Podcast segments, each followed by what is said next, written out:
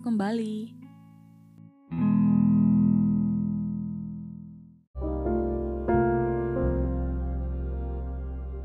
Oke, balik lagi sama aku Novel Siagian di podcast Pulang. Aduh, udah kangen banget deh, udah lama kayaknya aku nggak ngupload ya. Dan di episode kali ini seperti janji aku sebelum-sebelumnya Kita bakal ngebahas kajian psikologis dari ceritanya si dia, si Mawar Dari episode 2 kemarin. Nah buat teman-teman yang belum dengar langsung dengar aja ya Supaya nanti kita ceritanya bisa nyambung Dan teman-teman bisa ngerti nih arahnya ke mana. Oke hari ini kita ditemenin sama Kak Rini dari episode 1 Masih pada inget gak? Langsung kita sapa aja ya. Halo Karini. Halo Novel, halo juga semua. Ketemu lagi kita di sini. Kak Rin, langsung deh kita bahas ya. Dari ceritanya si Mawar episode 2 yang lalu itu. Mau nanya sih, tapi boleh gak ya? Mau nanya, seberapa penting sih uh, peran orang tua dalam kehidupan kita? Maksudnya emang sebegitu pentingnya ya? Ya pasti sih jawabannya penting ya, cuma aku mau tahu uh, kenapa itu bisa penting. Nah, itu dia aja pertanyaannya, jawaban lagi. Oke, langsung. Oh, it's okay. Sangat boleh bertanya seperti itu dan tentu saja jawabannya uh, sangat penting ya. Peran orang tua baik itu ayah ataupun ibu punya perannya mereka masing-masing yang bisa dibilang tidak tergantikan di dalam uh, sebuah keluarga sebagai sebuah sistem ya. Hmm, Oke, okay. nah kak kan kemarin kan uh, si dia ini udah cerita tuh di podcast episode 2 dan sempat bilang kalau misalnya dia kehilangan figur ayah. Sebenarnya dampak bagaimana sih yang bakal terjadi ke kita kalau misalnya kita ini kehilangan figur ayah atau ibu kita sendiri? Pokoknya figur orang tua dalam kehidupan kita. Nggak boleh jelasin ke kita. Uh, novel, Thank you. kehilangan figur orang tua atau peran orang tua itu sebenarnya ada istilahnya yang lebih tepat. Istilahnya itu adalah uh, abandonment atau pengabaian Coba ya kita ingat waktu kita masih kecil atau kita baru lahir, apakah kita langsung bisa makan sendiri? Enggak. Apakah kita langsung bisa jalan sendiri? Ya, enggak lah. Nah, itu kita membutuhkan uh, ketergantungan terhadap figur yang penting dalam hidup kita. Figur orang tua dalam hal ini. Kebutuhan-kebutuhan kebergantungan kita ini seperti kasih sayang, diberi makan, diberi rasa percaya, diajarkan bagaimana emosi yang baik, itu wajib atau harus diajarkan oleh orang tua kita, karena itu adalah kebutuhan kita sebagai manusia. Hmm, Oke, okay. terus gimana kita bisa tahu kalau misalnya orang tua kita melakukan pengabaian, Kak? Nah, Pengabaian terjadi ada ketika orang tua tidak sanggup melakukan ini. Jadi sebenarnya pengabaian itu sangat luas dan kadang kita nggak sadar bahwa ternyata kita tuh diabaikan dulu waktu masih kecil. Kita tidak tahu bahwa itu adalah bentuk pengabaian. Padahal sebenarnya apa yang terjadi pada kita adalah kita juga diabaikan. Eh, bentuk-bentuk pengabaian itu ada banyak. Jadi tidak hanya meninggalkan anak atau tidak hadir secara fisik. Kalau itu udah pasti, udah sangat jelas.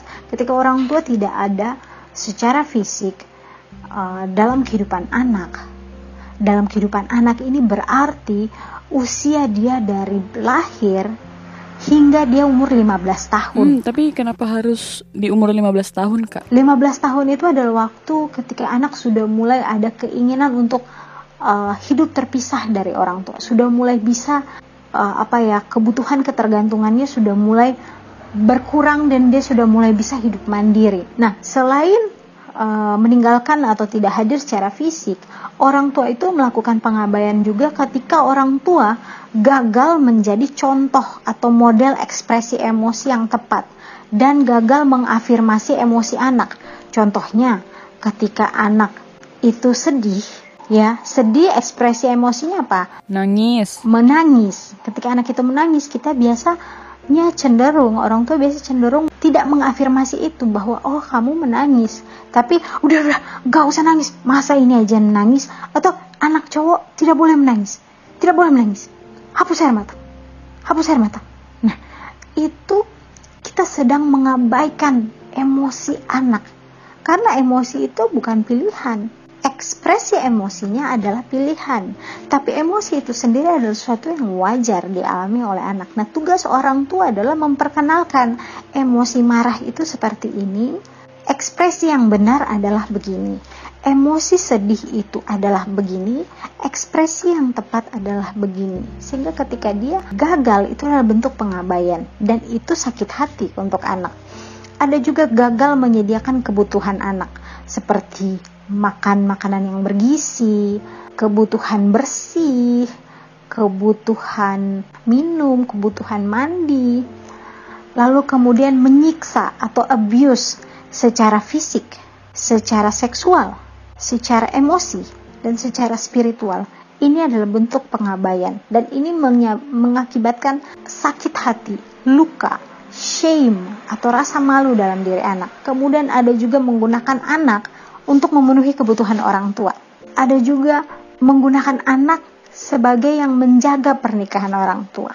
Atau orang tua membuat melakukan pengabaian kepada anak dengan dengan menyimpan rahasia yang memalukan dan memaksa anak untuk menyimpan rahasia-rahasia ini. Atau jelas orang tua melakukan pengabaian kepada anak dengan tidak cukup waktu, tidak cukup atensi atau perhatian, tidak mampu mengarahkan dan membimbing. Jadi orang tua itu ada, tapi sebenarnya tidak ada. Ketika oh, orang tua pulang kerja, waktunya untuk memberikan atensi, waktu untuk anak, aduh jangan dekat-dekat dulu, papa sibuk capek. Jadi dia ada di situ, tapi dia tidak ada karena dia tidak menjalankan perannya. Atau orang tua melakukan pengabaian dengan bertindak memalukan. Nah, terus Kak, akibat dari pengabaian ini apa? Nah, pengabaian-pengabaian ini membuat anak-anak itu terluka. Jadi kalau bisa kita andai-andaikan hati atau jiwa anak ini seperti cangkir atau gelas yang bawahnya itu bolong semakin dia mendapat pengabaian, semakin bolong bawahnya. Nah, kalau gelas yang bolong itu diisi segala macam jenis kebahagiaan, apakah akan penuh? Apakah akan terasa airnya? Enggak, akan kosong aja terus.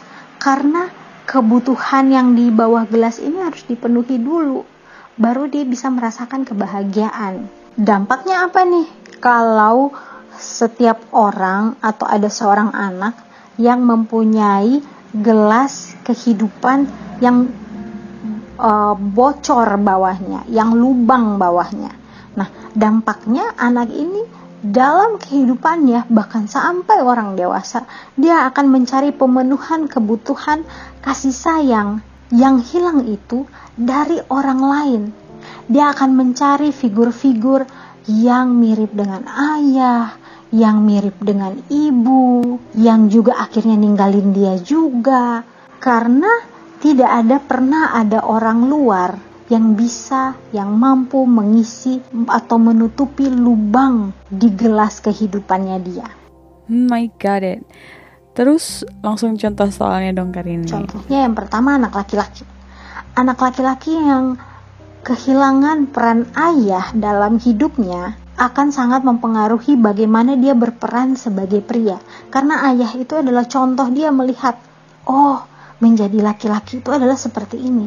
Tapi ketika peran ayah yang tepat tidak ada, dia tidak tahu bagaimana menjadi seorang pria. Jadinya bisa jadi dia menjadi sangat feminim atau bisa jadi dia mengekspresikan maskulinitasnya itu berdasarkan yang di TV-TV, agresif, hobinya perang, hobinya memukul, kecenderungannya uh, terlibat dalam tindakan-tindakan agresif. Nah, ketika anak laki-laki ini kehilangan peran dari ibu, maka dia besar tidak akan tahu bagaimana memperlakukan seorang wanita dengan tepat. Jadi, jika dia dibesarkan oleh ayah saja atau ibunya ada di rumah tapi peran ibunya tidak ada, dia tidak tahu bagaimana memperlakukan seorang wanita dengan tepat. Itu. Akhirnya um, kestabilan emosinya juga tidak terlalu baik bisa jadi dia sangat pemarah namun tidak mampu menunjukkan sedih atau bahagia. Bisa jadi orangnya lempeng aja atau atau uh, ekstrim ya di titik ekstrim. Bisa jadi sangat marah bisa jadi sangat lempeng. Lempeng dalam artian tenang aja nggak ada apa-apa gitu. Tidak bisa meng mengekspresikan emosinya. Oke okay. lanjut kak yang perempuan. Gue udah nungguin yang perempuan nih. Nah kalau anak perempuan, ketika dia kehilangan figur ayah atau peran ayah, bisa jadi ayahnya tidak ada atau ayahnya ada tapi tidak ada, dia tidak tahu bagaimana memperlakukan seorang pria. Bisa jadi dia sangat bucin ya dan addicted to love, candu, candu terhadap cinta jadi nggak bisa sendiri harus punya pacar terus. Nggak nggak bisa uh, single nggak bisa jomblo gitu. Selalu deket sama cowok dan selalu bisa dapetin cowok. Dan mudah luluh mudah luluh karena tidak pernah menemukan seorang pria yang bisa bicara kena ke hatinya. Jadi begitu ketemu dengan seorang pria, pria itu menggunakan mulut manisnya, kenalah ke hatinya dan diberikanlah semuanya anak perempuan yang kekurangan figur ibu tidak tahu bagaimana tidak punya model bagaimana menjadi seorang wanita. Kestabilan emosinya juga goyah. Tidak tahu bagaimana ketika marah, cerdas, marah yang cerdas itu bagaimana. Ketika sedih, ekspresi yang tepat itu bagaimana. Ketika takut, ketika tersinggung, yang tepat itu bagaimana Kemudian bisa jadi anak perempuan ini terlalu maskulin atau terlalu lemah, playing victim, bawaannya jadi korban. Apa-apa nyalahin lingkungan, apa-apa nyalahin orang lain, bawaannya lemah sehingga harus diperhatikan terus. Anak-anak laki-laki, anak-anak perempuan yang kehilangan figur atau peran orang tua, mereka akan bertumbuh menjadi adult child atau orang dewasa yang kekanak-kanakan karena kebutuhan anak-anaknya mereka itu tidak dipenuhi. Nah, kebutuhan yang tidak terpenuhi ini kalau tidak pernah dipenuhi di masa anak-anak akan selalu menjadi kebutuhan yang tidak terpenuhi. Jadi kayak ngutang.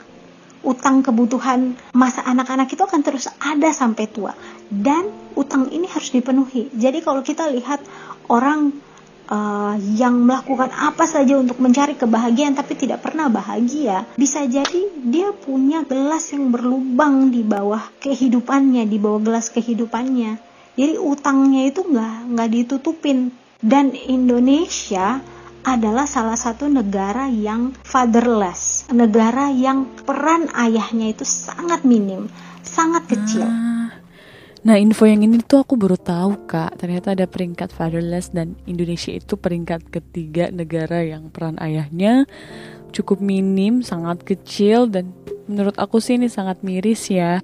Nah aku mau nanya pengaruhnya ke kehidupan bermasyarakat kita itu apa kak? Dampaknya di masyarakat kita bisa ringan sampai bisa berat, tergantung dinamika di dalam keluarga, tergantung bagaimana peran orang tua yang lain. Contohnya kalau dia tidak ada ibunya, bagaimana peran ayahnya, tergantung bagaimana support system di dalam keluarganya, keluarga besarnya, tergantung bagaimana faktor-faktor positif yang bisa mendorong dia untuk berfungsi baik di masyarakat. Sampai dampaknya tuh berat Bahkan kalau teman-teman nonton beberapa film pendek tentang kekerasan ekstremis ya dan juga membaca beberapa penelitian tentang kekerasan ekstremis, akar orang-orang yang ikut ISIS itu beberapa bukan karena pahamnya itu sendiri loh, tapi karena tidak adanya peran ayah di dalam keluarga. Ayah tidak menjalankan perannya sebagai ayah, jadi ayah antara ada dan tiada dan juga ada kebencian-kebencian terhadap ayah. Nah, amarah-amarah itu disalurkan ke dalam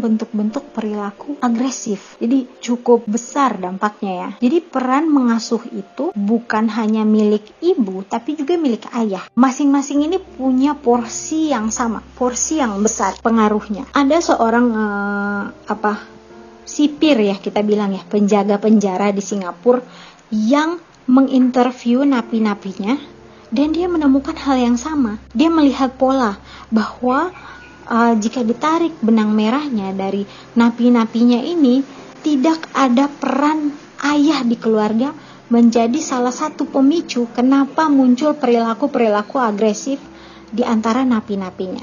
Nah, dari sini aku belajar bahwa peran orang tua itu sangat berpengaruh dalam kehidupan kita dan bahkan kehidupan bermasyarakat kita. Uh, terus kak, kalau misalnya udah begini keadaannya nih, apa sih yang bisa kita lakukan? Apa yang bisa kita perbuat? Apa sih yang bisa kita lakukan? Yang jelas pertama, kita harus menyadari bahwa uh, bisa jadi kita adalah salah satu anak yang mengalami pengabaian di dalam keluarga kita. Dan uh, untuk mengakui ini saja membutuhkan proses yang cukup panjang. Sebagai calon ibu, calon ayah, calon suami, calon istri, atau orang-orang muda, kita perlu menyiapkan diri untuk memutuskan lingkaran kepahitan. Kalau teman-teman punya gelas kehidupan yang ternyata berlubang bawahnya, entah lubangnya besar atau lubangnya kecil, silahkan tambal sendiri. Bagaimana caranya?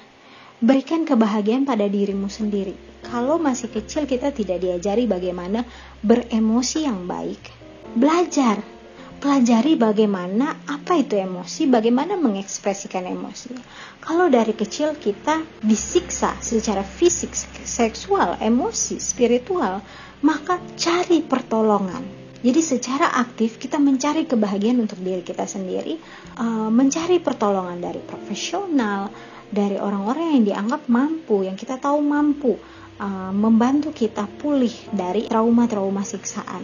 Jika kita di masa kecil kurang mendapat kasih sayang dari orang tua, kurang memiliki waktu, atensi dari orang tua, berikan itu pada diri kita.